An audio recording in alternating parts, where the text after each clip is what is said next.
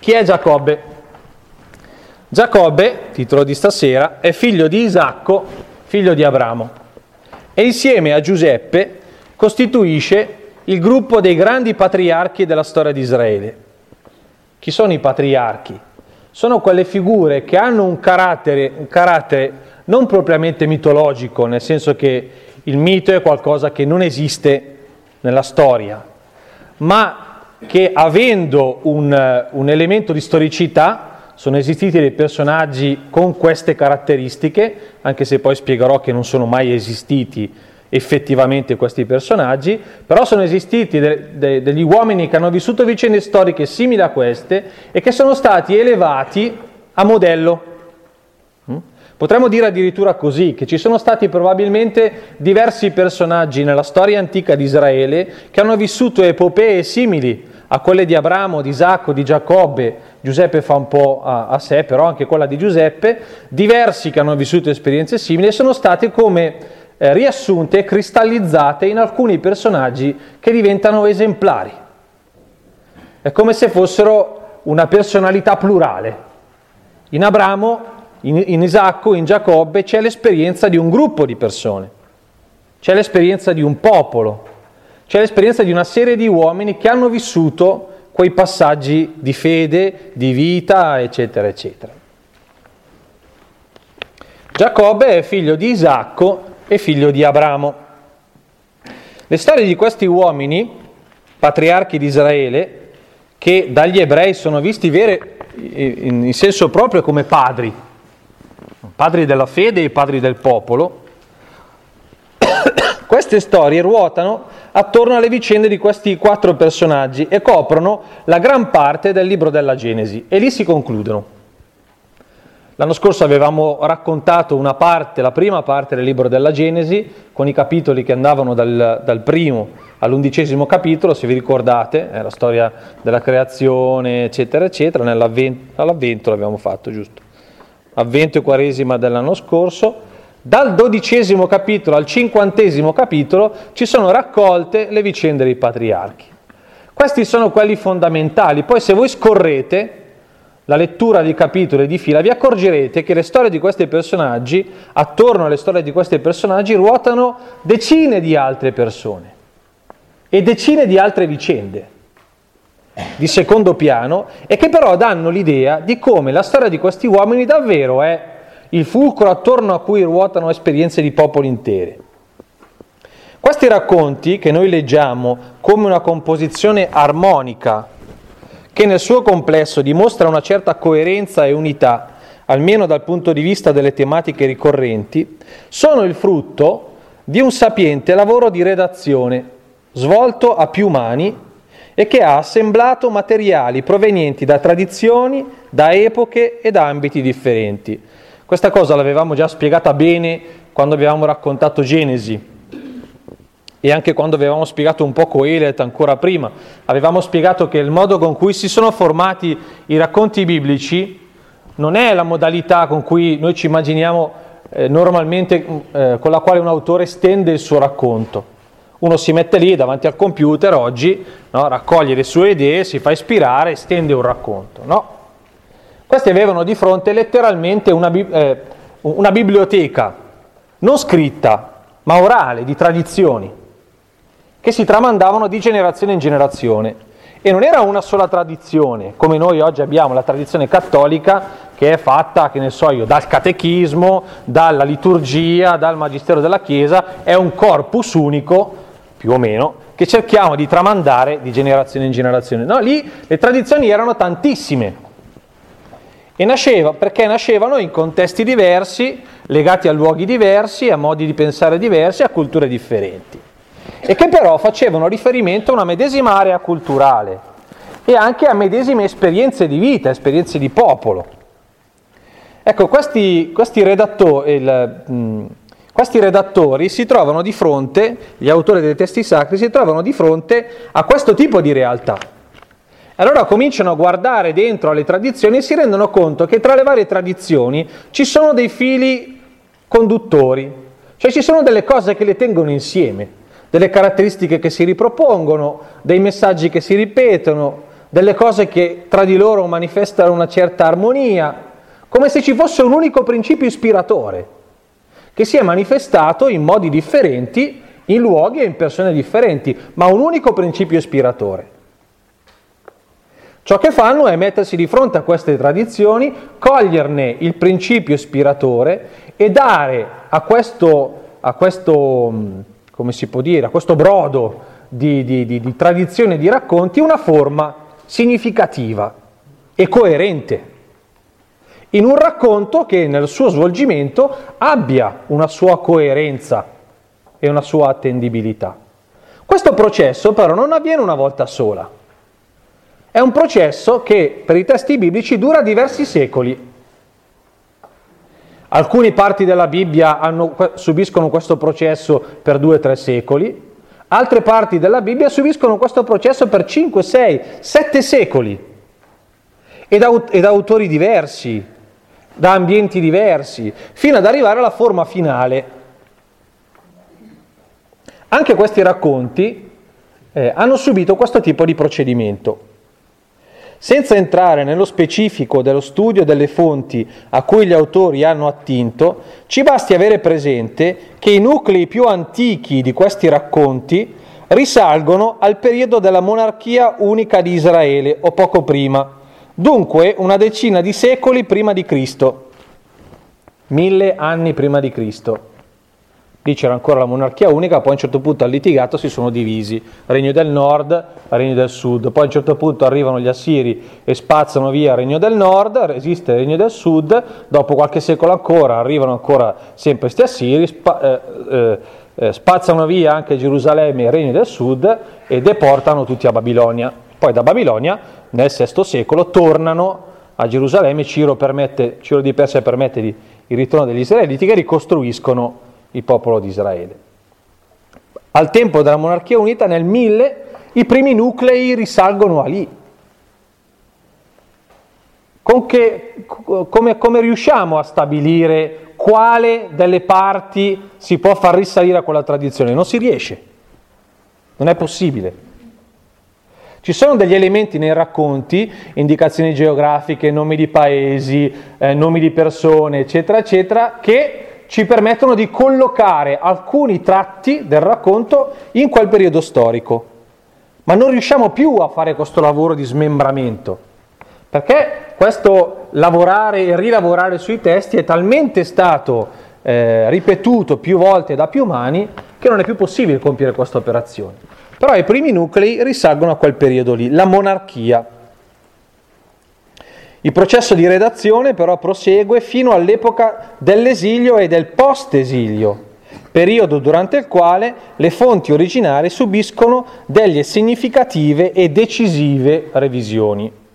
Non è un caso, infatti, questo è solo un esempio, che il percorso che Abramo fa da Ur dei Caldei, Mesopotamia, Babilonia praticamente, da Ur dei Caldei, passando per Carran, arrivando fino a Canaan, percorso che poi lo leggeremo, Giacobbe quando scappa da fratello Esaù che vuole fargli la pelle, compie eh, esattamente a ritroso, eh, da Canaan a Carran fino a Ur, no scusate, fino a Carran, scusate, solo fino a Carran, è proprio esattamente il percorso che nell'epoca dell'esilio univa ter- ter- la terra di Israele alla Mesopotamia.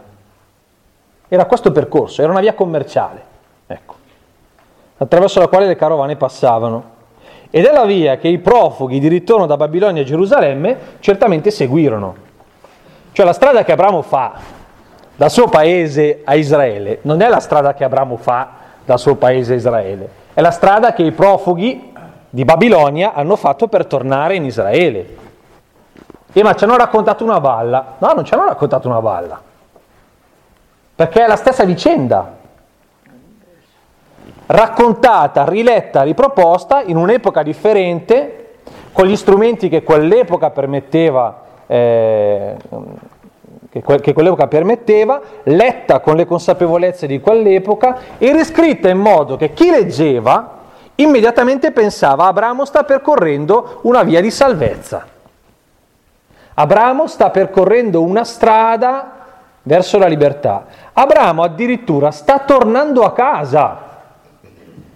Abramo allora non gli è stata strappata la sua casa, ma Abramo era straniero ed è stato preso e riportato a casa sua. Allora quello che Abramo fa non è un sacrificio, ma una vittoria. Quello che Abramo vive non è una penitenza, ma un dono. Capite come la rilettura, secondo l'esperienza del periodo storico in cui viene scritto, attribuisce dei significati a una tradizione precedente, non deformandola, ma leggendola con la propria vita. È chiaro cosa succedeva? Come si faceva a scrivere racconti? Non mi sembrate convintissimi però. Eh? Sto scombinando tutto.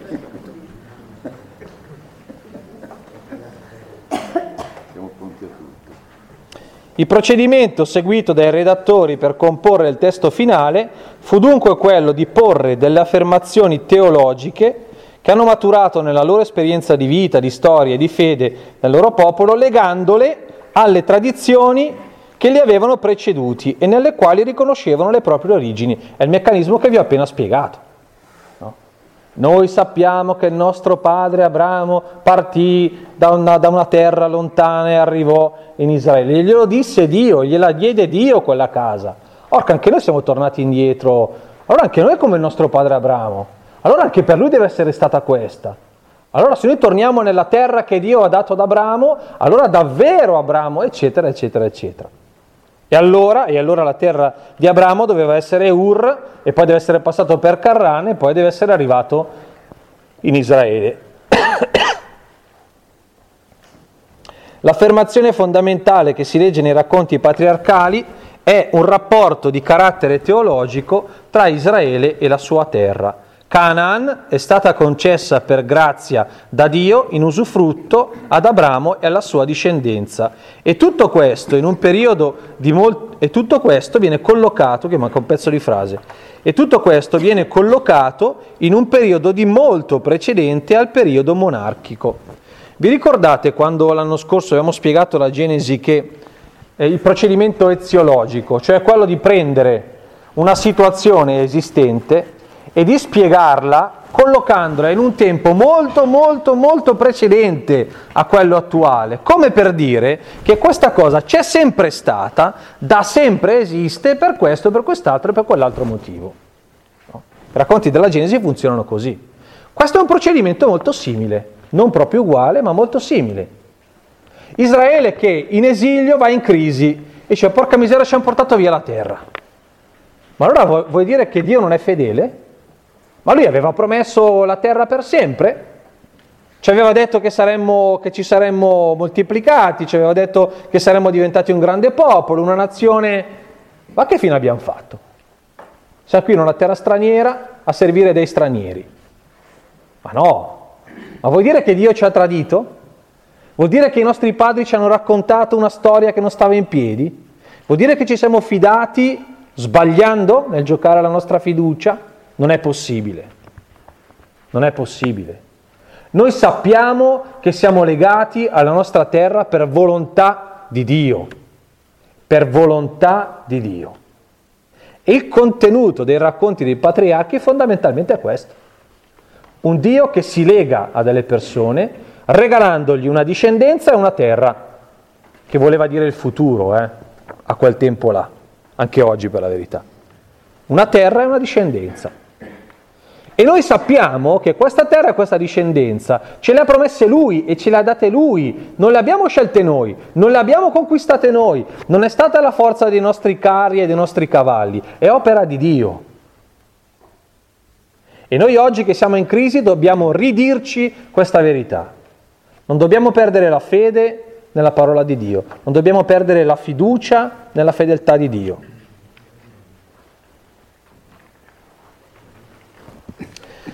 Israele perciò con la rilettura delle vicende patriarcali e del loro contenuto di alleanza intende richiamare alla verità della fedeltà divina che la vicenda esilia, esilica non doveva mettere in discussione. Considerata tutta questa elaborazione dei testi, si può affermare che alla base si trovino delle tradizioni di carattere storico? Cioè si può affermare che i patriarchi siano stati dei personaggi realmente esistiti? Se con ciò intendiamo dire che sia esistito un Abramo vero e proprio, così come ci viene raccontato, non possiamo affatto dare una risposta affermativa. Non vuol dire che non sia esistito, vuol dire che non possiamo dire che è esistito. Perché non abbiamo nessun tipo di attestazione né di tipo archeologico né di tipo documentario. Non esiste. Noi non possiamo essere certi che storicamente Abramo è esistito. Con buona probabilità non è esistito un solo Abramo, come spiegavo prima, e nemmeno un solo Isacco, nemmeno un solo Giacobbe. Però gli autori sacri narrano delle epopee di patriarchi che sono vicende di migranti. Attenzione, è importante questa distinzione, non sono nomadi, eh? sono migranti cioè queste sono vicende di persone che vengono fatte spostare per volere divino da una terra all'altra. Il nomade è un'altra cosa. Cioè Israele ce l'ha una casa, eh? E ce l'ha una destinazione. Canaan, la terra promessa, come si dice, no? Questi non sono nomadi, sono migranti. È importante questa distinzione perché sennò non si capisce il contenuto dell'esperienza di Abramo, di Giacobbe, di Isacco, eccetera, eccetera sono dei migranti. Di fenomeni di questo tipo nell'area medio orientale nel periodo precedente al 1000 a.C., effettivamente di questi tipi di fenomeni abbiamo delle attestazioni storiche. Per cui è vero che c'erano fenomeni di questo tipo, di migrazione, di forti migrazioni anche, di forti migrazioni. Per cui c'è una base storica non nel senso però di il signor Abramo, eh, figlio di Terac. No, non esiste quella cosa lì. Abramo e Isacco e l'eredità lasciata a Giacobbe. Dicevamo Giacobbe, figlio di Abramo, figlio di Isacco. Scusate, figlio di Isacco, figlio di Abramo. Eredità pesantissima. Abramo per Israele è l'uomo della fede per eccellenza, l'uomo in cui la promessa di Dio trova piena e perfetta accoglienza. Oh, questo non batte un ciglio, eh. Porca miseria. Non è come Mosè che è là davanti al suo bel roveto, quando lo vede là si scalda le mani, no? Poi allontanati perché qui è terra, è terra, è terra consacrata, togli i sandali, no? Adesso tu prendi, vai e liberi il popolo di Israele. Vai te, gli dice, io? A liberare il popolo di Israele? Sì, sì, vai tu a liberare il popolo di Israele. Ma chi sono io per andare davanti al faraone a dirgli... Ma poi balbetto anche, ma poi come faranno a credermi? Cos'è? Abramo non batte ciglio. Va nella terra che io ti indicherò. Pronti, via. Al mio bagaglio e parte. E così anche il seguito nelle altre tappe dell'alleanza di, Abramo, di Yahweh con Abramo, Abramo si comporta in questo modo. È l'esempio della fede, il culmine della vicenda di Abramo dal punto di vista della fede, lo sapete bene, è il sacrificio del figlio Isacco, che non è eh, il manifestarsi di un Dio crudele che si diverte a mettere alla prova, no? ma è invece la rappresentazione letteraria e narrativa dell'esperienza radicale della fede quella attraverso la quale prendo tutto ciò che mi rappresenta, passato, presente e futuro, eh? la promessa fatta da Dio, quello che sto vivendo adesso, quello che sarà il mio futuro, in Isacco c'è tutto questo di Abramo, eh? e lo rimetto nelle mani di Dio. Tu me l'hai dato, te lo riconsegno, se lo vuoi. Non Isacco, ma tutta l'esperienza di alleanza e di promessa che tu mi hai chiamato a vivere, la riconsegno tutta. Ecco, tutta l'esperienza di Abramo è caratterizzata da questa limpidezza, da questa trasparenza, da questa immediatezza nell'obbedire. Magari con a fianco altri personaggi che non sempre dimostrano la sua stessa capacità di affidamento. Ma Abramo rappresenta l'uomo di fede per eccellenza, accetta senza remore e compromessi l'offerta di Dio, obbedendo all'invito di avviarsi verso quella terra a lui, promessa e anche quando la promessa tarda ad avverarsi, Abramo non viene mai meno nella sua decisione di obbedienza piena a Dio ed è tale la fermezza della sua determinazione che risulta disponibile ad arrivare fino all'estremo più radicale dell'esperienza di fede, la riconsegna di tutto nelle mani di colui al quale ci si è legati. Il sacrificio di Isacco è il segno con cui Abramo sigilla il suo essere consegnato nelle mani di Dio, dimostrando di non opporre il proprio agire, la propria sapienza e i propri progetti a quelli divini. Il premio di Abramo, prima ancora che la discendenza e la terra, consiste proprio nell'appartenere a Dio. Poi, questo Dio si farà chiamare il Dio di Abramo, va bene? Il Dio di Abramo, il Dio di Isacco, il Dio di Giacobbe. Ok, la tradizione ci dirà che questo risale a un'usanza tipica di alcune tribù del nord, nelle quali quando ancora non c'era il monoteismo in senso proprio, no? c'era quella che si chiama la monolatria, cioè ci sono tanti dei ma io adoro solo un Dio, no? ogni, diciamo così, capo tribù aveva il suo Dio che chiamava col suo nome o che chiamava con il suo luogo, come noi chiamiamo la, che ne so io, eh, la Madonna del Bosco, no? come si dice, allora c'era il dio del santuario di Betel, come vedremo, del santuario di Gad, del santuario di, come la Samaritana che abbiamo letto qualche domenica fa, perché su Monte Garizim c'era un altro santuario, eccetera, eccetera. No? Ma al di là di questa tradizione, il Dio di Israele si fa chiamare il Dio di Abramo, accidenti. Questo non vuol dire solo che Abramo appartiene a Dio, ma che Dio appartiene a Abramo. Capite? La forza dell'esperienza qual è stata.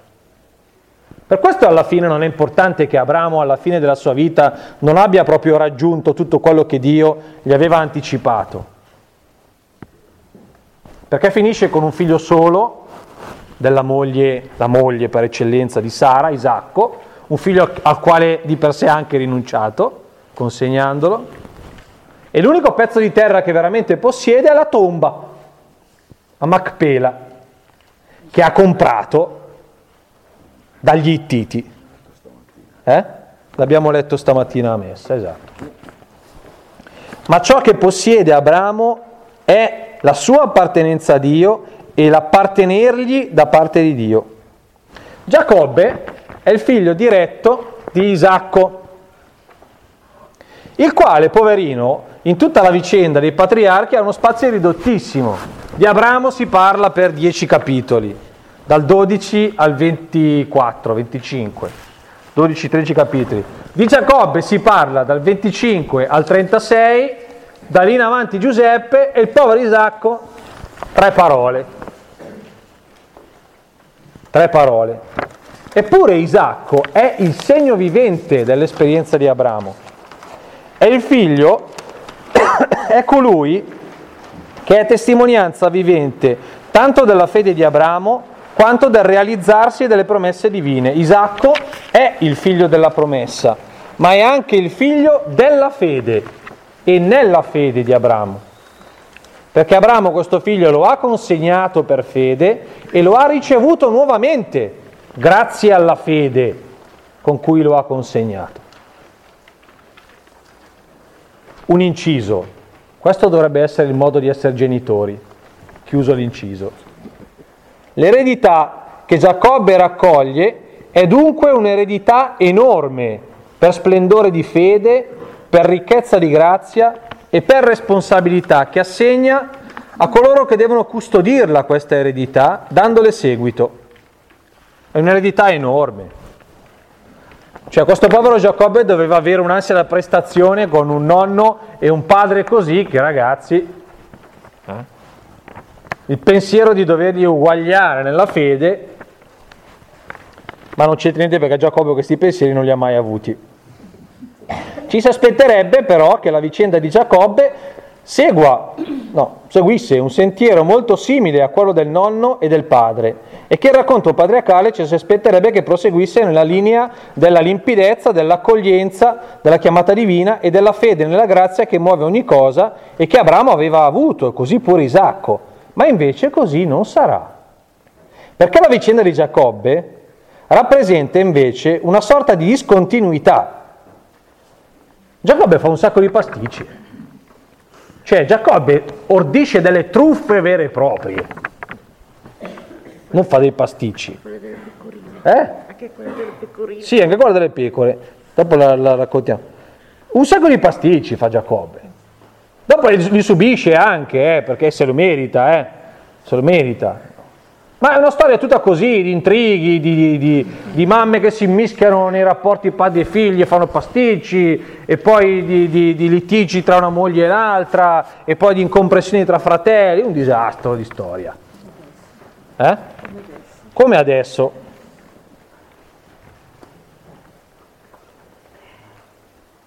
Perché c'è questa discontinuità? C'è una discontinuità per due motivi. Anzi, il motivo è uno, però dall'altra parte non, diciamo così che non deve essere un motivo di stupore. Questa discontinuità è un bene che ci sia, perché una vicenda così è una ricchezza nel racconto biblico, perché è una vicenda pasticciata ed è una vicenda dove la presenza di Dio è una presenza morbida, quasi anonima, in punta di piedi, mentre nella vicenda di Abramo la presenza di Yahweh, accidenti, uè, eh, è lì, eh? Ogni due per tre. Nella vicenda di Giacobbe no. È una presenza più nascosta, che emerge in alcune situazioni. La vicenda di Giacobbe è una vicenda di traffici umani. Un trafficare, tutto d'accordi sotto banco, eccetera, eccetera. Però è un bene che ci sia, perché dà ampiezza al racconto della fede e delle esperienze di fede. Perché ci sono delle esperienze di fede così, di vite complicatissime, fatte anche di tante macchinazioni, di tante cose mica tanto limpide, e però anche lì si manifesta la presenza di Dio in un modo o nell'altro. Il motivo in realtà di questa discontinuità è molto semplice ed è un motivo storico-letterario, perché i racconti di Giacobbe nascono in un contesto diverso rispetto a quelli di Abramo. Quelli di Abramo li scrivono al sud e quelli di Giacobbe li scrivono al nord. Tutto lì. Due tradizioni diverse che poi vengono messe insieme. Questa è l'introduzione. Come si sono formati questi racconti? Qual è il punto di partenza? Il punto di partenza dell'esperienza di Giacobbe, dove si trova il povero Giacobbe quando parte, eh, quando viene concepito, si trova lì con questo bagaglio sulle spalle, con questo futuro, anche lui, eh, di possibile patriarca di Israele, in realtà essendo secondogenito non gli spetterebbe il titolo, ma sappiamo dopo, adesso lo spieghiamo, eh, frega la, la, primogenitura al fratello e poi pure la benedizione, e parte da questa, da questa, eh, da, da questa prospettiva. Ecco. E uno inizia e dice, Qui bisognerà andare di bene in meglio. Abramo è stato un esempio in questo modo, Isacco gli è andato dietro bene, adesso vediamo che cosa combinano i figli di Isacco. Tanto per cambiare, anche la moglie di Isacco aveva qualche problemino ad avere figli non si capisce se lì avevano tutti questo problema, no? Dopo quando partivano figliavano giù che eh, era un piacere, ma avevano sempre un problemino ad avviare la faccenda, no? E anche la moglie di, di, Isacco era sterile e Isacco alza la voce al padre suo del cielo e gli dice Signore, Signore, mia, fi- mia moglie non riesce ad avere figli e allora il Signore dice vabbè, ma ti accontento, non uno ma due in un colpo solo. La moglie di Isacco rimane incinta e sono gemelli. Sono gemelli e cominciano subito malissimo, perché fin dal grembo materno i due cominciano un cazzotto a uno, un calcio a quell'altro e la, e, e la madre sente il grembo come un grembo conflittuale. Dice che, che succede qua? E la povera mamma che si subisce gli scontri dei due gemelli nella pancia alza la voce a Dio chiedendo, se è così Signore, che cosa mi sta accadendo? E il Signore le risponde, preparati, preparati, perché avete capito che la vostra famiglia è una famiglia un po' strana, eh? Cioè avete il nonno eh, che ha fatto il fenomeno, c'è tuo marito che se l'ha vista brutta e poi l'ha scampata, non è che puoi pensare che adesso i tuoi figli eh, saranno due due, due pastori così tranquilli, saranno due nazioni. Dai tuoi figli nasceranno due nazioni. Esaù si chiamerà Edom, eh, gli Edomiti, eh, la stirpe del sud, la stirpe egiziana. Eh? E Giacobbe, l'altra, la stirpe di Israele. Nasceranno due nazioni. Sì, ma mica due nazioni che si vorranno bene, eh? Eh, Due nazioni che tra loro due avranno eh, qualche problemino. Uno sarà più forte dell'altro, ma preparatevi perché siete abituati alle sorprese ormai. Il maggiore dovrà sottomettersi al minore. Si compie il tempo del parto, nascono, esce Esaù, che non doveva essere propriamente una bellezza, coperto di peli, di peli rossi come di un mantello, esce non so che deve essere uscito un mostro perché, coperto di peli rossi come se avesse un mantello, esce e, e dietro subito l'altro, eh? mica da non perdere tempo, aggrappato al fratello, aggrappato al fratello tenendogli ben bene con la mano il calcagno, eh? come dove scappi che mo ti prendo e non ti lascio andare. Nascono tutti e due, crescono e ovviamente, siccome la profezia di Dio deve compiersi, si dividono. Uno diventa esperto nella caccia, l'altro era più sedentario, più tranquillo, gli piaceva stare sotto le tende, a pascolare le sue pecore, quell'altro era un po' selvatico, andava nella steppa a cacciare con l'arco e le frecce, quell'altro invece stava lì con le sue pecorelline, faceva il formaggio, mungeva, eccetera, eccetera. Ovviamente, siccome la divisione deve essere reale, uno era il preferito del padre, l'altro era il preferito della madre. Ma guarda un po', eh? Ma guarda un po', guarda un po' il povero Esaù è preferito di Isacco, che uno dice, oh, sei fortunato, sei preferito del papà. No, eh, il fortunato è sempre il preferito della mamma, perché si sa che quelle che fanno funzionare le cose sono sempre le donne. Tant'è che la moglie di, la moglie di Isacco, Rebecca, si affeziona a Giacobbe e diventa il suo protetto. I due figli crescono, crescono, crescono e Isacco invecchia, invecchia, invecchia. Comincia a avviarsi il tempo in cui Isacco deve tornare eh, ai, propri, ai propri, dai propri padri eh, per unirsi al padre Abramo. Eh, e, chiama, e chiama il figlio Esaù. Chiama il figlio Esaù perché era il primogenito. E l'abitudine del, del, del, delle tribù di quel tempo era questa, di consegnare di padre in figlio no? eh, il primato sulla tribù, no? il governo della tribù, il potere sul clan e anche le tradizioni. Lo chiama, gli dice, senti figlio, vieni qua, vai, preparami, vai a cacciare qualcosa, poi preparalo come piace a me, poi vieni qui che ti do la benedizione. Esau tutto contento, ta ta ta, va a preparare, eccetera, eccetera. Però Esau tonto si dimentica di qualche cosa che aveva combinato qualche anno precedente. Quando tornando dai campi, disfatto, stanco, arriva da quell'altro fratello che invece era là sulla sdraio sotto la tenda a prepararsi una bella, e si era preparato una bella minestra di lenticchie, e Esaù arriva e stanco morto, dice sto morendo di fame, come diciamo anche noi, no? Vilma! Come i, i Flintstone, arriva, arriva Esaù, torna a casa e dice ah, lenticchie, dammi quella minestra di lenticchie. Figurati, Giacobbe non aspettava altro. Ah sì? E tu cosa mi dai? Non c'ho niente da darti. La cosa ci sarebbe, dice. La cosina, eh? Un dettaglio, sai, non è che sono qui a chiederti molto, d'altronde è un piatto di lenticchie, la primogenitura. Eh? Primogenitura. Cosa? La primogenitura. Ah, beh, se è per quella, tienitela pure. Sto morendo di fame, se muoio qui, cosa me ne faccio della primogenitura? Sei sicuro? dice Giacobbe. Certo. Ti giuro che ti lascerò la primogenitura. E il commento dell'autore sacro, a tal punto Esaù disprezzò la primogenitura. Di questo dettaglio e di questo disprezzo, Esaù, quando Giacobbe, quando Isacco gli chiede, gli propone di, di, la benedizione, se lo dimentica. Ma non se lo dimentica il fratello, e tantomeno se lo dimentica quella serpe di Rebecca, che sente, che sente il padre eh, dire quelle cose a Esaù circa la benedizione, dice Giacobbe, Giacobbe, vieni qui, vieni qui, vieni qui, devi far così, tu vai, prendi un capretto, ammazzalo, cucinalo, preparalo, poi vieni da me, ti metto su delle... ti concio come tuo fratello, diciamo così, poi vai da tuo padre, portagli questo, devi dirgli che sei Esaù, eccetera, eccetera, così riceverai tu la benedizione al posto di tuo fratello.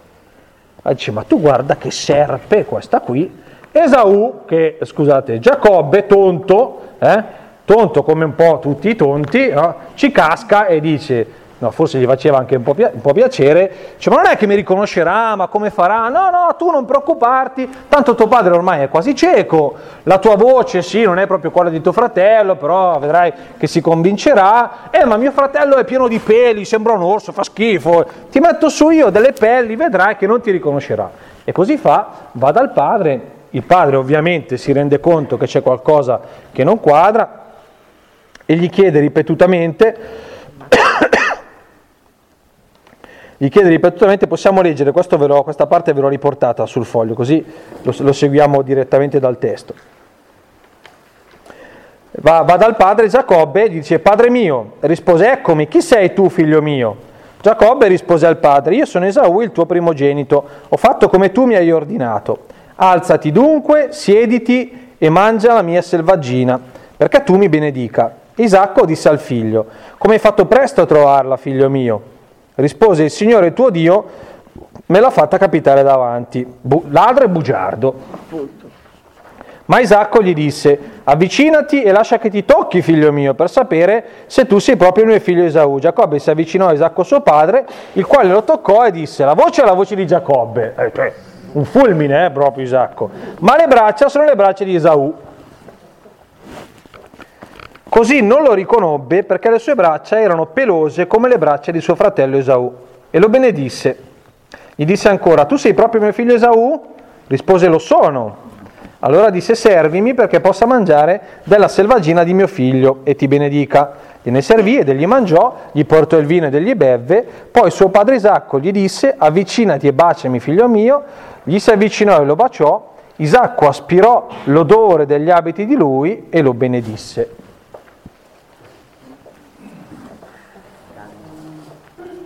Secondo inganno, siamo appena partiti e già Giacobbe due le ha combinate, grosse eh, grosse.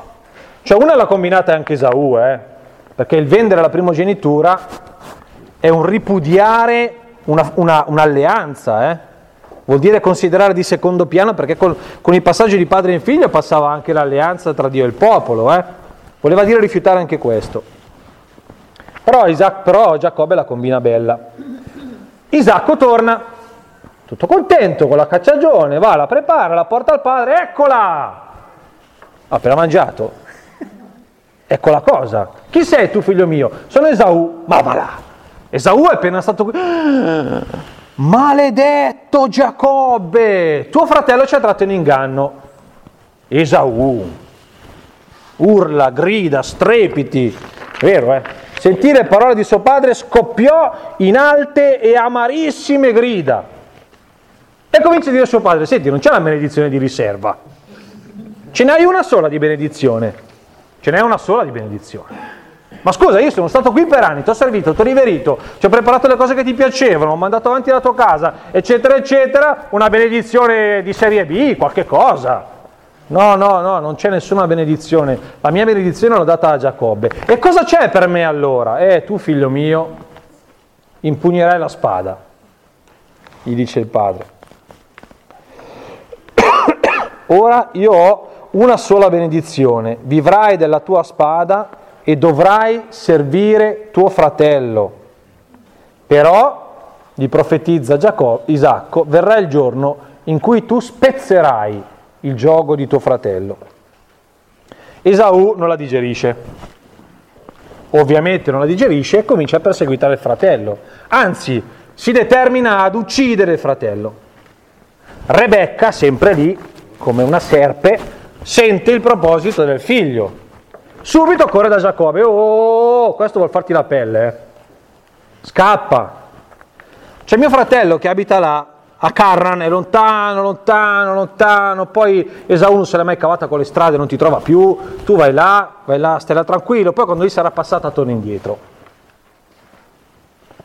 Ah, beh, dice, se tu dici che va bene così, ma non basta, perché bisogna convincere anche, Giacomo, anche Isacco che un figlio vada via e non è che può andare a dire, ah sai che ti ho fregato Isacco, che ti ho fatto, fatto, benedire l'altro figlio e adesso per colpa mia i, i nostri due figli vogliono ammazzarsi? Non poteva andare a raccontare questa. Come tutte coloro che devono un po' taglia e medega, come si dice, va da, va, da, va da, Isacco e gli dice, senti, però sta storia che tuo figlio Esaù è sposato solo con delle donne ittite, perché così aveva fatto Esaù, a me non mi va giù, eh. Quelle ittite lì, ma come si vestono? Non sanno cucinare, hanno una cultura che è una schifezza. No, no, no, io voglio che i nostri figli siano sposati con delle donne della nostra stirpe. Facciamo così, eh, eh, Isacco, cosa ne dici se mandiamo eh, Giacobbe da mio, da mio, fratello Labano là a Carran? Eh, ottima idea, dice Isacco. Hai sempre delle ottime idee, Rebecca. Faremo come dici tu. Allora Isacco chiama, la, chiama, il, chiama Giacobbe e dice Giacobbe fai così, vai da Labano che è il fratello, che è tuo zio, vai da Labano e vedrai che là troverai moglie, eccetera, eccetera. E così i traffici della moglie passano per decisioni del marito. Quarto inganno, terzo, scusate, terzo inganno, terzo inganno. Eh? Poi li prende anche lui. Poi li prende anche lui. Allora Isacco decide di partire. E arriviamo al secondo passaggio che leggiamo insieme, che è un altro punto car- cardine del racconto di, della storia di Giacobbe. Giacobbe, Isacco fece partire Giacobbe che andò in Paddan Aram presso Labano, figlio di Betuel Arameo, fratello di Rebecca, madre di Giacobbe e di Esau. Giacobbe partì da Bersabea, ecco la parte che avete anche voi, e si diresse verso Carran. Capitò così in un luogo dove passò la notte, perché il sole era tramontato. Prese là una pietra, se la pose come guanciale e si coricò in quel luogo. Fece un sogno. Una scala poggiava sulla terra, mentre la sua cima raggiungeva il cielo. Ed ecco, gli angeli di Dio salivano e scendevano su di essa. Ecco, il Signore gli stava davanti e disse, Io sono il Signore, il Dio di Abramo, tuo padre, e il Dio di Isacco. A te e alla tua discendenza darò la terra sulla quale sei coricato. La tua discendenza sarà innumerevole come la polvere della terra, perciò ti espanderai a occidente e a oriente, a settentrione e a mezzogiorno, e si diranno benedetti in te e nella tua discendenza tutte le famiglie della terra. Ecco, io sono con te e ti proteggerò dovunque tu andrai. Poi ti farò ritornare in questa terra perché non ti abbandonerò senza aver fatto tutto quello che ti ho detto. Giacobbe si svegliò dal sonno e disse, certo il Signore è in questo luogo e io non lo sapevo. Ebbe timore e disse, quanto è terribile questo luogo, questa è proprio la casa di Dio, questa è la porta del cielo. La mattina Giacobbe si alzò, prese la pietra che si era posta come guanciale, la eresse come una stele e versò olio sulla sua sommità. E chiamò quel luogo Betel, mentre prima di allora la città si chiamava Luz. Giacobbe fece questo voto.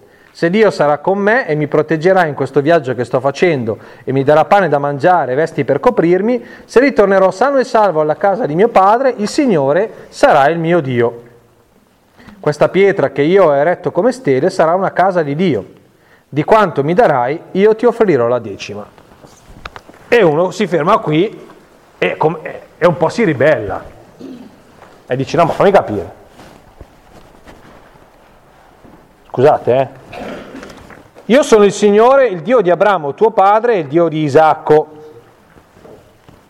A te e alla tua discendenza darò la terra sulla quale sei coricato. No, è Esaù. Mica un furfante. Cioè, Abramo e Isacco se la sono meritata, ma questo qui, questo qui si è fregato la benedizione del padre con l'inganno, eh? Questo si è comprato la primogenitura. Quello che ha mancato di rispetto allora non fu solo Esaù, fu anche Giacobbe che pensò alla primogenitura come una merce di scambio. E tu ti fidi di uno così? E tu ti affidi a uno così? E tu a uno così prometti, com'è che dice? Eh, una discendenza innumerevole come la polvere della terra. Eh no, eh no, non funziona. Che Dio è un Dio che si affida a un ingannatore. Che Dio è un Dio che si affida a un uomo che sceglie i mezzucci umani per farsi strada. Che Dio è un uomo, eh, scu- che Dio è un Dio che si fida e che premia un uomo che non ha dimostrato nessuna qualità morale, tantomeno di fede, fin qua. Eppure di Giacobbe si vede già una cosa, che Giacobbe non ha avuto paura ribaltando quello che dicevo prima, di lottare per avere l'elezione, per avere la primogenitura, per avere la benedizione. Giacobbe ha lottato, Esau no. Forse perché ce l'aveva di diritto, ma avrebbe potuto difenderla. Giacobbe è un uomo che ha lottato per avere questo posto. È un uomo che si è messo in gioco, ha rischiato di suo. Certo la madre ha fatto la sua parte, vabbè, insomma. Eh?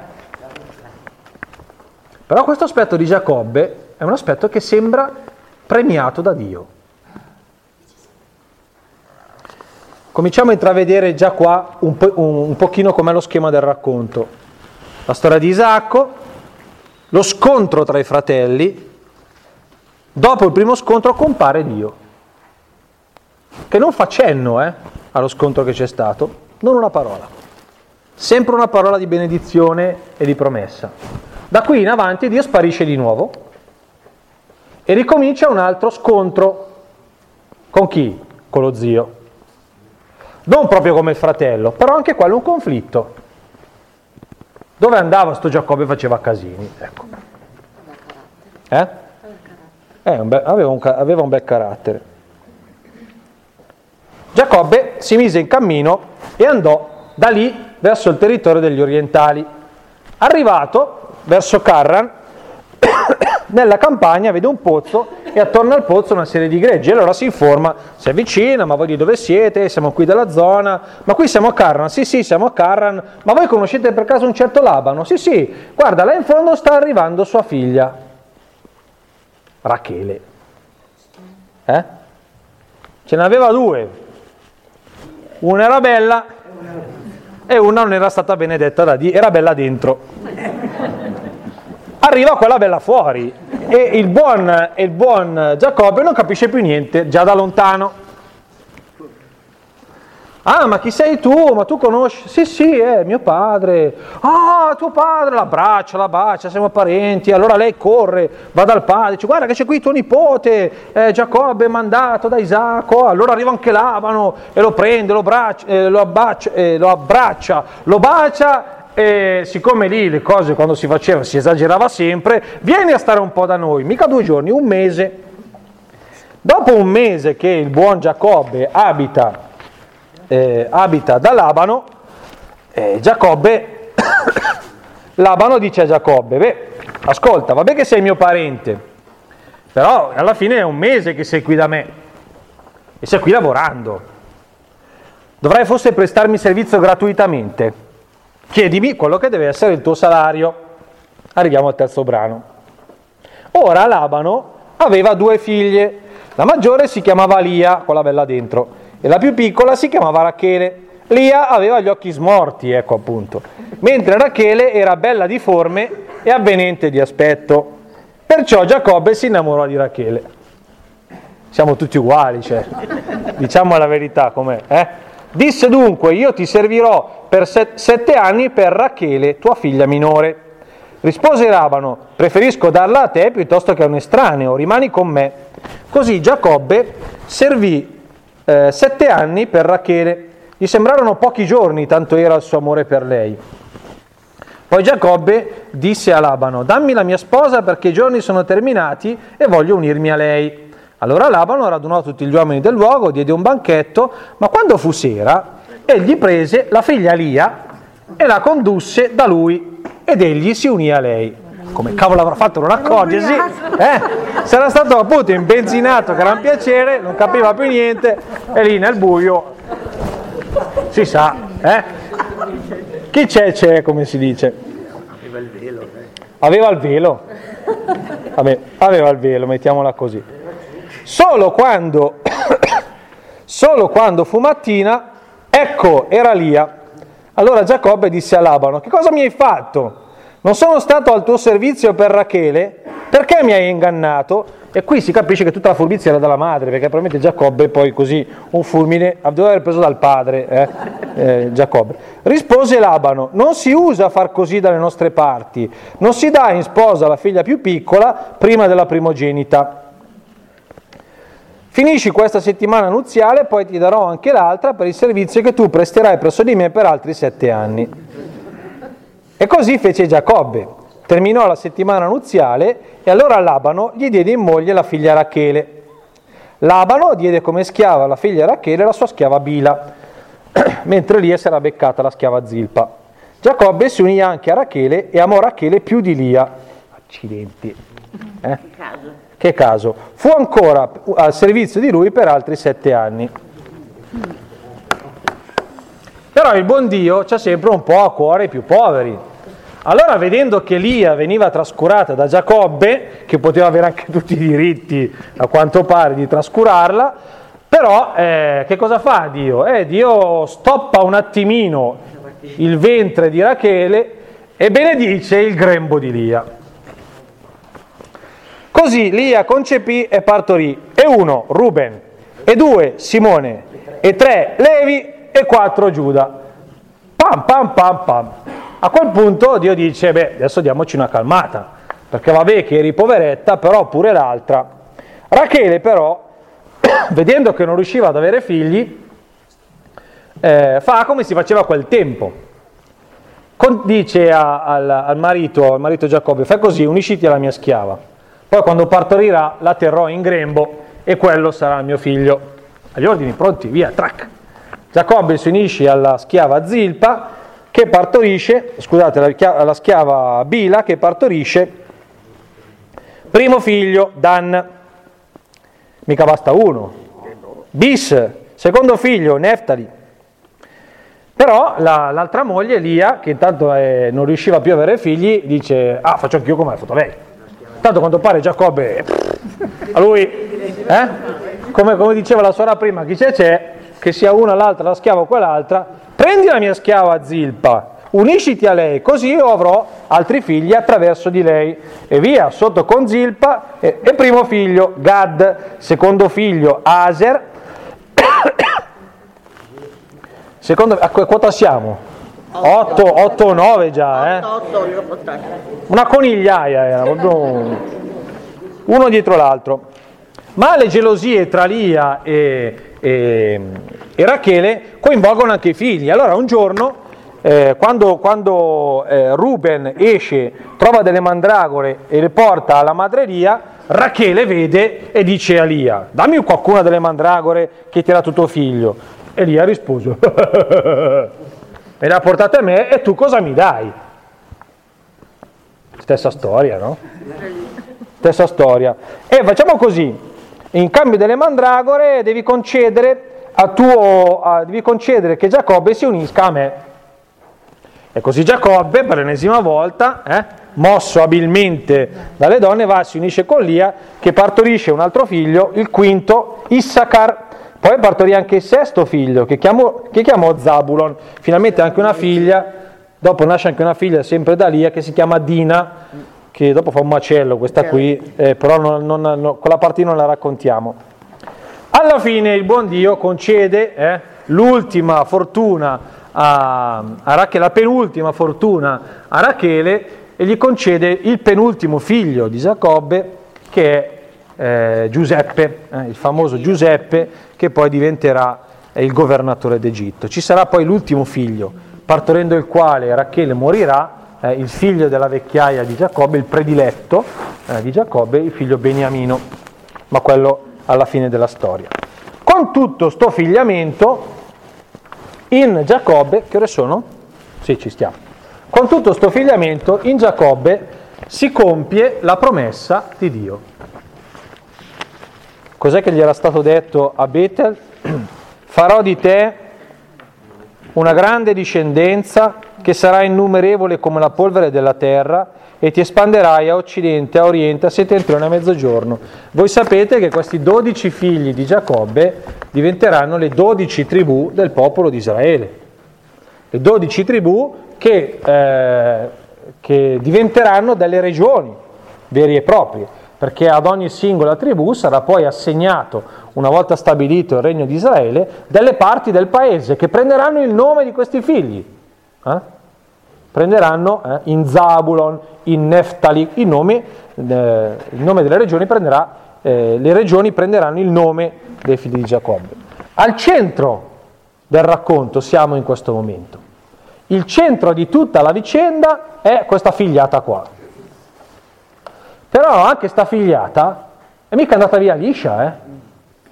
Anche quella di Abramo ci aveva avuto qualche problemino. Però qui gelosie, invidie, una critica con l'altra, e sto povero Giacobbe che viene sbattuto da un letto all'altro e poi le serve e quell'altra, eppure le mandragore. Anche nel centro, dove c'è il compimento della promessa, c'è una conflittualità, c'è un contrasto, c'è qualcosa che non scorre liscio, c'è qualcosa di problematico, qualcosa che non lascia serena la famiglia, che non lascia sereno il clima. C'è qualche cosa di tipicamente umano, le invidie, le gelosie, le ripicche, le pretese, che si infilano là dove sta il nucleo della promessa di Dio. Questo qui che, st- che, abbiamo appena letto è proprio il centro di tutto il racconto, dopo ve lo farà vedere nella parte finale quando lo spiegheremo, è il centro del racconto. Intanto abbiamo già visto che dopo il contrasto con Esaù, il conflitto con Esaù, l'apparizione di Dio, c'è già stato un altro rapporto con Labano che non è andato proprio, proprio eh, tranquillo. Anche lì giochettini, malintesi, truffe, fregature. Giacobbe però a quanto pare un po' la lezione la sta imparando. E allora mangia la foglia e dice, ciao, qua i figli li abbiamo fatti, due mogli ce le ho, ho pure le schiave, mi pare che un po' di lavoro l'abbiamo fatto, torniamo a casa. Così Giacobbe disse a Labano, lasciami andare che voglio tornare a casa mia. E, e Labano dice, eh vabbè, mi sembra legittimo. Eh? Fissami però la tua ricompensa, perché sei stato qua veramente tanto tempo e poi era tradizione che quando ci si separava ci si faceva dei regali. Fissami qual è il tuo salario. E Giacobbe dice, senti, facciamo così, è una roba un po' complicata, adesso cerco di spiegarla in modo chiaro. Facciamo così, le nostre greggi di capri, eh, di capre e di pecore sono fatti di, di capi eh, bianchi e di capi colorati, colorati sia per intero, sia chiazzati, sia striati. Facciamo così, io mi prendo quelli chiazzati, tu ti tieni quelli bianchi, però facciamo in questo modo, che io mi terrò solo quelli chiazzati e quelli eh, e quelli punt, eh, punteggiati. Se mi nascerà, sa- sapete che anche se una, una, una, pecora macchiata può far nascere un, una pecora bianca e viceversa. Se mi nasceranno dei capi bianchi, tu li potrai considerare come un furto e portarteli via. Va bene. A me va benissimo. Labano pensa di aver fatto la furbata perché i capi bianchi erano quelli più pregiati no? e tendenzialmente erano quelli più numerosi. Ma eh, Giacobbe fa il trucco. Allora cosa fa? Quando le sue pecore, quelle chiazzate e, e colorate, vanno ad abbeverarsi o stanno per accoppiarsi, che cosa fa Giacobbe? Mette dentro gli abbeveratoi dei rami dai quali ha tolto la corteccia a strisce. E così le, le, le pecore i capri, abbeverandosi all'acqua eh, che vedono come, come un'acqua striata, eh, finiscono col fare solo figli striati. E quando, e quando Giacobbe vede che i capi più, quelli più in salute, stanno per accoppiarsi, qualsiasi tipo siano, fa in modo che abbiano davanti solo pecore chiazzate. E così pe- dai capi più resistenti nascono solo figli eh, colorati, chiazzati e striati. Vabbè, questo è chiaro che il racconto è di fantasia, ma qual è il messaggio? Che Giacobbe per, una, per l'ennesima volta ordisce una piccola truffa ai danni del, dello, zio, dello, zio, Labano. E che a un certo punto non si capacita e dice, ma questo qui nascono tutti, tutti chiazzati, tutti puntinati a lui. Intanto i suoi greggi crescono e i nostri diminuiscono perché una volta erano mischiati, adesso dice abbiamo solo i bianchi e quello là, guarda quanti ce ne ha. E cominciano le voci di paese. E qualcuno dentro la famiglia di Labano comincia a dire guarda che questo ti sta fregando, guarda che questo c'è qualche sotterfugio, guarda che questo è disonesto, guarda che secondo me questo le bianche le fa sparire non te le dà, guarda che questo si è arricchito alle nostre spalle. E Labano comincia un pochino a crescere in gelosia e in rabbia. Giacobbe si accorge che la faccia di Labano non era più quella di prima nei suoi confronti e comincia a capire che effettivamente è arrivato il momento di tagliare la corda sul serio. E lo dice alle due mogli, guardate io mi sono accorto che vostro padre non è più come prima. Io vedo che mi guarda con uno sguardo torvo, io capisco che pensa male di me, secondo me finisce che questo mi porta via ancora tutte e due le mie mogli, mi porta via anche... Dobbiamo andarcene. Tra l'altro io ho visto in sogno, mi è apparso Dio in sogno e mi ha detto che io devo andare via da questo luogo perché la benedizione che abbiamo ricevuto nel gregge è opera sua, bugiardo, d'un ladro. E le, due, e le due mogli dicono, sì sì, se tu dici così, però sapete, uno quando va via di casa cosa fa? Un ricordino non se lo porta? E allora Rachele, quella furbona, dice vado via di casa ma quelle statuettine là che c'avevo là sulla mensola come mi piacevano! Sì sì, vabbè, erano le divinità di mio padre Labano, però due statuette. Sì, lui c'era tanto affezionato, eh, però stavano di un bene.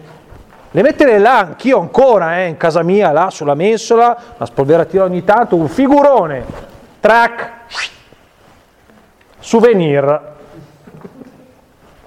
Manco se fosse un italiano in albergo, track, l'accappatoio e l'asciugamano. Si porta via gli dei. Però partono per tornare a casa, a casa da, da Isacco eh, senza avvisare, senza avvisare Labano. Fuggono di nascosto. Fuggono di nascosto e Labano dopo qualche giorno, quando gli arriva la notizia che sono fuggiti, va su tutte le furie. Dice, ma qui c'è un tradimento allora, allora è vero che stavano rubando, allora è vero che c'era qualcosa che non quadrava. Oltretutto, va, ma non che fregato le statuette, miei, le mie divinità. E chi adoro io adesso che mi hanno portato via i miei idoli? Mentre Labano comincia a organizzarsi per inseguirli, andare e riprendere, gli appare Dio in sogno che dice sì, tu vai, prendili e cantagliene quattro, però a Giacobbe tu non fai niente, perché Giacobbe è roba mia. Ma scusa, ma ha appena fregato pure ancora lo zio. È vero che lo zio non si era comportato proprio onestamente, però alla fine Giacobbe si è arricchito alle spalle dello zio. E tu prendi le difese di questo furfante qua, un'altra volta. Allora Labano si mette a inseguire Giacobbe, lo becca, lo raggiunge, dice cosa hai fatto? Eh, sono scappato, dice Giacobbe, qui l'aria non era più buona, io... Eh sì, però insomma io ti ho trattato come un figlio, eh, ma io ti ho voluto bene, eh, ma io guarda non ti faccio niente solo perché dall'alto sei raccomandato e non ti tocco e ti lascio qui. Però guarda che poi perché mi hai rubato le mie divinità? Io? Io ho fatto niente qualche pecorellina, vabbè, però gli dei io non te li ho toccati. Anzi, facciamo così: se tu troverai qualcuno dentro la mia gente che ha rubato quelle statuette, chiunque sia quella persona che le possiede, sia messo a morte. Ah.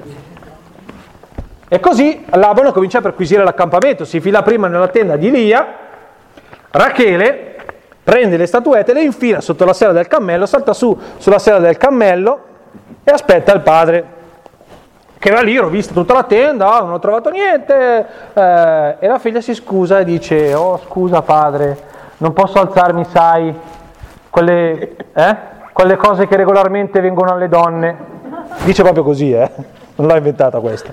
Non posso proprio alzarmi, sono indisposta. Sì, sì, non preoccupati, non figurati, io sto lì tranquilla. E intanto sotto la sera del cammello le statuette erano pure lì.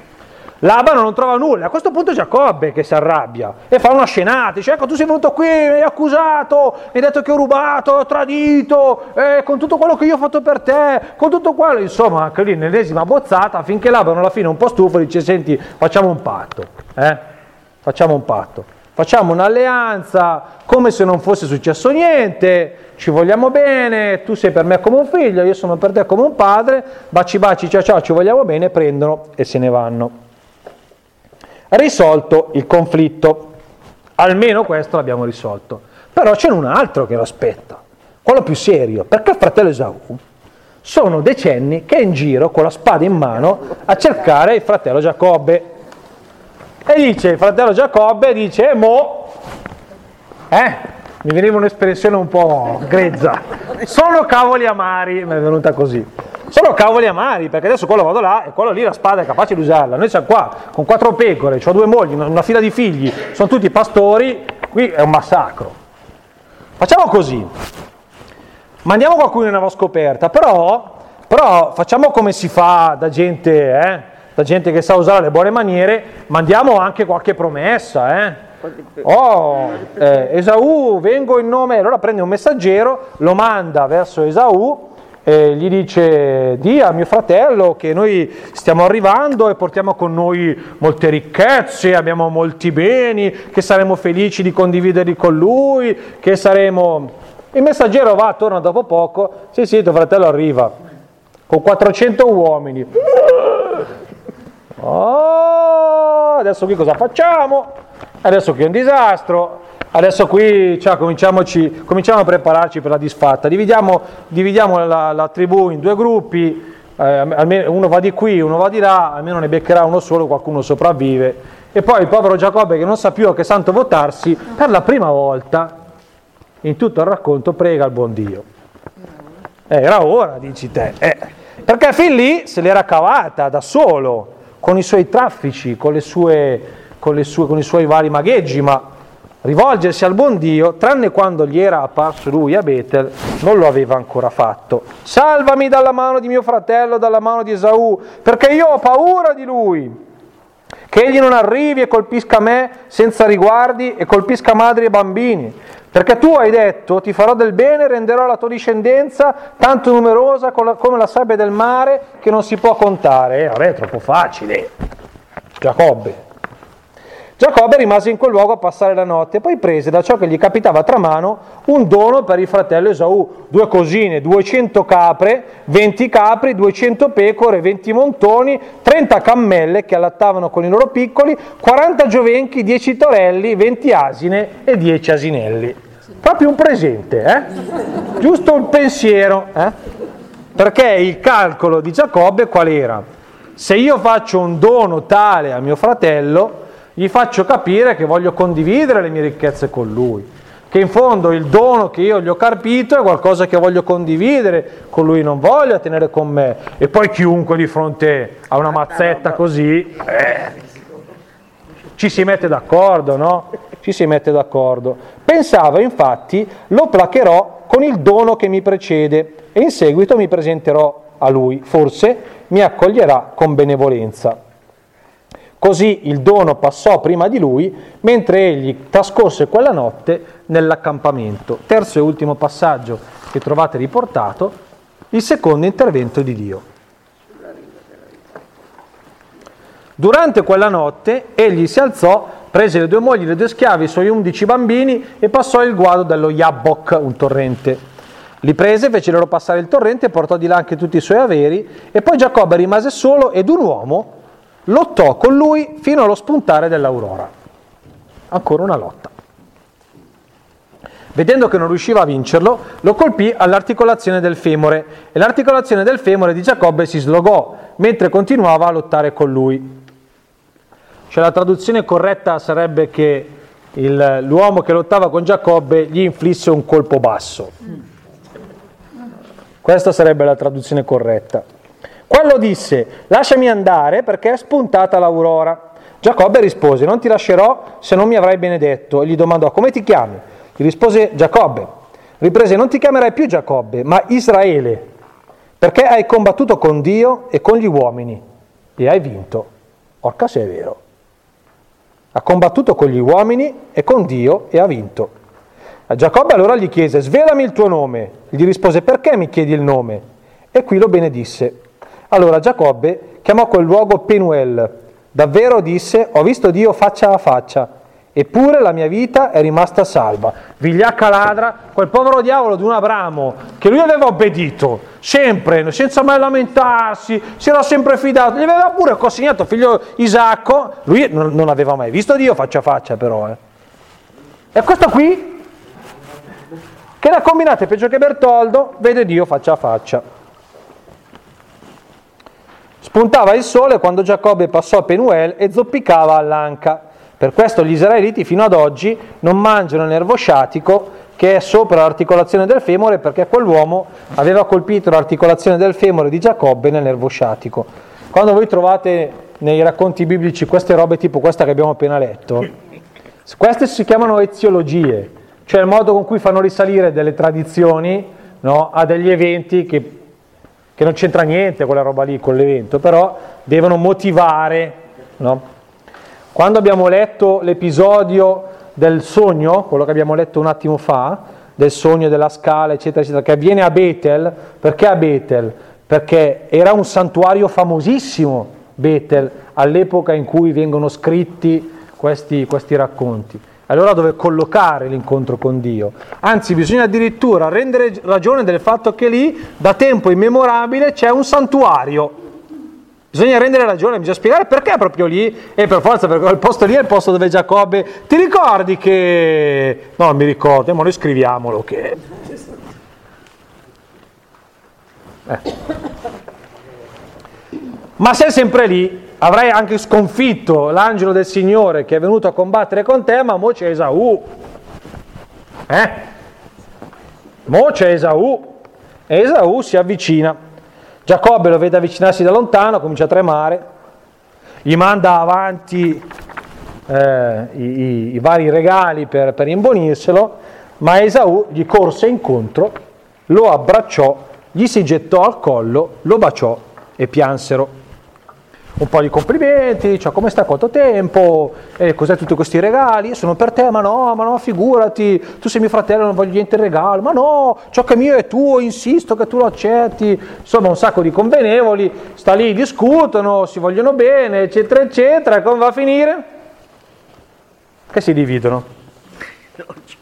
Non più litigando, il conflitto si è, si è risolto, però si dividono.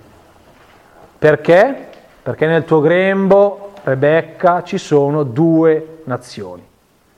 E uno deve andare da una parte e uno deve andare dall'altra. E Giacobbe andrà a abitare a Sukkot e, e Esau andrà a abitare, non mi ricordo più, andrà ad abitare verso Seir, vabbè, un'altra località. Ma la parola di Dio deve ancora compiersi del tutto. Perché qual era la promessa di Giacobbe? Se io tornerò qui, mio fratello, eh, se tutto andrà bene, io sopravviverò, eccetera, eccetera, io ti servirò. E Dio gli dice, sì, sì, tu tornerai, altro che se tornerai. Tant'è che, eccolo qua, l'ultimo brano che avete riportato, Dio disse a Giacobbe, alzati, sali a Betel, abita là, e costruisci in quel luogo un altare al Dio che ti è apparso quando fuggivi lontano da Esaù tuo fratello, ti ricordi? Allora Giacobbe disse alla sua famiglia, eliminate gli dei stranieri che avete con voi, purificatevi e cambiate gli abiti. Poi alziamoci e saliamo a Betel, dove io costruirò un altare al Dio che mi ha esaudito al tempo della mia angoscia ed è stato con me nel cammino che ho percorso. Essi consegnarono a Giacobbe gli stranieri, i pendenti, eccetera, eccetera. Poi partirono e un grande terrore assalì le città all'intorno, così che non inseguirono i figli di Giacobbe. Giacobbe e tutta la gente che era con lui arrivarono a Luz, cioè a Betel, che è nella terra di Canaan. Qui egli costruì un altare e chiamò quel luogo El Betel, il dio di Betel vuol dire, perché là Dio gli si era rivelato. Allora morì Deborah, la nutrice di Rebecca, fu sepolta, eccetera, eccetera. e ora Dio gli disse, il tuo nome è Giacobbe, ma non ti chiamerai più Giacobbe, Israele sarà il tuo nome. Così lo si chiamò Israele. Dio gli disse, io sono Dio onnipotente, sii fecondo, diventa numeroso, deriveranno da te una nazione, un insieme di nazioni, re usciranno dai tuoi fianchi, darò a te la terra che ho concesso ad Abramo e ad Isacco e dopo di te la darò alla tua stirpe. Di lì a poco si ricongiungeranno con il padre Isacco, nascerà il figlio Beniamino, l'ultimo dei figli, morirà Rachele, morirà Isacco e si conclude l'epopea di Giacobbe e inizia la storia di Giuseppe e i suoi fratelli, eh, con la vendita di Giuseppe ai Madianiti che lo portano in Egitto, eccetera, eccetera, eccetera. Bella la storia di Giacobbe, un bel racconto. Vi ho messo lì quella struttura che man mano che leggevamo vi spiegavo. Vedete? C'è una cornice, quella che trovate A e A' in basso, l'introduzione su Isacco e la conclusione. Poi ci sono eh, due cerchi, tre cerchi, tre cerchi concentrici e un nucleo, un centro. Il centro è le nascite, quelle che abbiamo sentito prima, quelle che quando era là da Labano figliavano giù che erano piacere, sono concentrate lì, sono il centro del racconto, il centro, il cuore. È come se l'autore dice guarda qui cosa succede, lo vedi? Cosa fa Dio? Lo vedi? E attorno a questo che cosa c'è? Il primo cerchio è il conflitto con Labano, vedete? Conflitto con Labano e poi più sotto il conflitto e il patto, quello che abbiamo letto, quando il primo conflitto è la questione delle mogli, che Labano lo frega. Il secondo conflitto è la faccenda legata alle pecore, all'inseguimento, le statuette rubate, eccetera, eccetera. Attorno a questo centro c'è il cerchio, c'è, eh, attorno a questo cerchio c'è il cerchio di Dio. Le due grandi apparizioni, quella, la prima a Betel, quando scappava, il sogno, la scala, gli angeli che salivano e scendevano, il segno che Dio è con te in questo tuo cammino terreno. E poi l'altro episodio, quello della lotta allo Yabok, che abbiamo appena letto. Il cerchio più esterno è il conflitto con Esaù, quello che c'è all'inizio della vicenda e che conclude la vicenda di Giacobbe e che si chiude. Guardate un po', c'è un cerchio che è un conflitto, un cerchio che è un conflitto e tra l'uno e l'altro c'è la presenza di Dio, in mezzo alle vicende di conflitto, in mezzo alle vicende di tradimento, in mezzo alle vicende di truffa, di menzogna, di lì in mezzo sta Dio. Con una parola che non va minimamente a toccare le vicende che stanno capitando. Guardate che questa è la cosa più forte. Non c'è una parola di Dio in quelle due grandi apparizioni che va a toccare le menate e le stupidaggini che gli uomini combinano. È come se ci fosse un piano divino, cioè un modo di agire di Dio, delle cose che Dio compie nella storia, che sono quelle che contano, e poi ci sono le stupidate che gli uomini fanno. È come se ci fosse una superficie della storia e poi come se ci fosse un sottofondo che è la storia. E gli uomini si illudono di fare la storia con i loro traffici, ma il compiersi della storia sta più in basso ed è Dio che lo porta a compimento. Guardate che è un messaggio fortissimo questo, eh? Fortissimo. Perché, dentro, perché nell'apparizione a, a a Betel non c'è al centro lo scontro con Esaù. Sì che viene toccato, viene, viene, viene, chiamato, eh, viene, chiamato, in causa, ma il nocciolo dell'apparizione a Betel cos'è? La promessa, no? La promessa di grande, di grande espansione. E nella lotta allo Iabbo che cosa c'è a tema? Il fatto che sta scappando dal fratello, il fatto che sta... Sì, lo chiama in causa, hai vinto contro gli uomini, però al centro non c'è quello. Cioè il tu mi appartieni, ti do il nome, come Abramo. Come Abramo.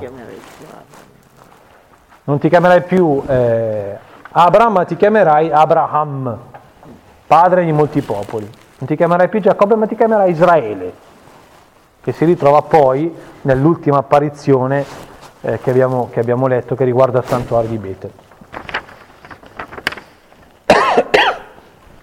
ecco, da questo tipo di struttura che già ci dà un messaggio che è di una bellezza straordinaria, no?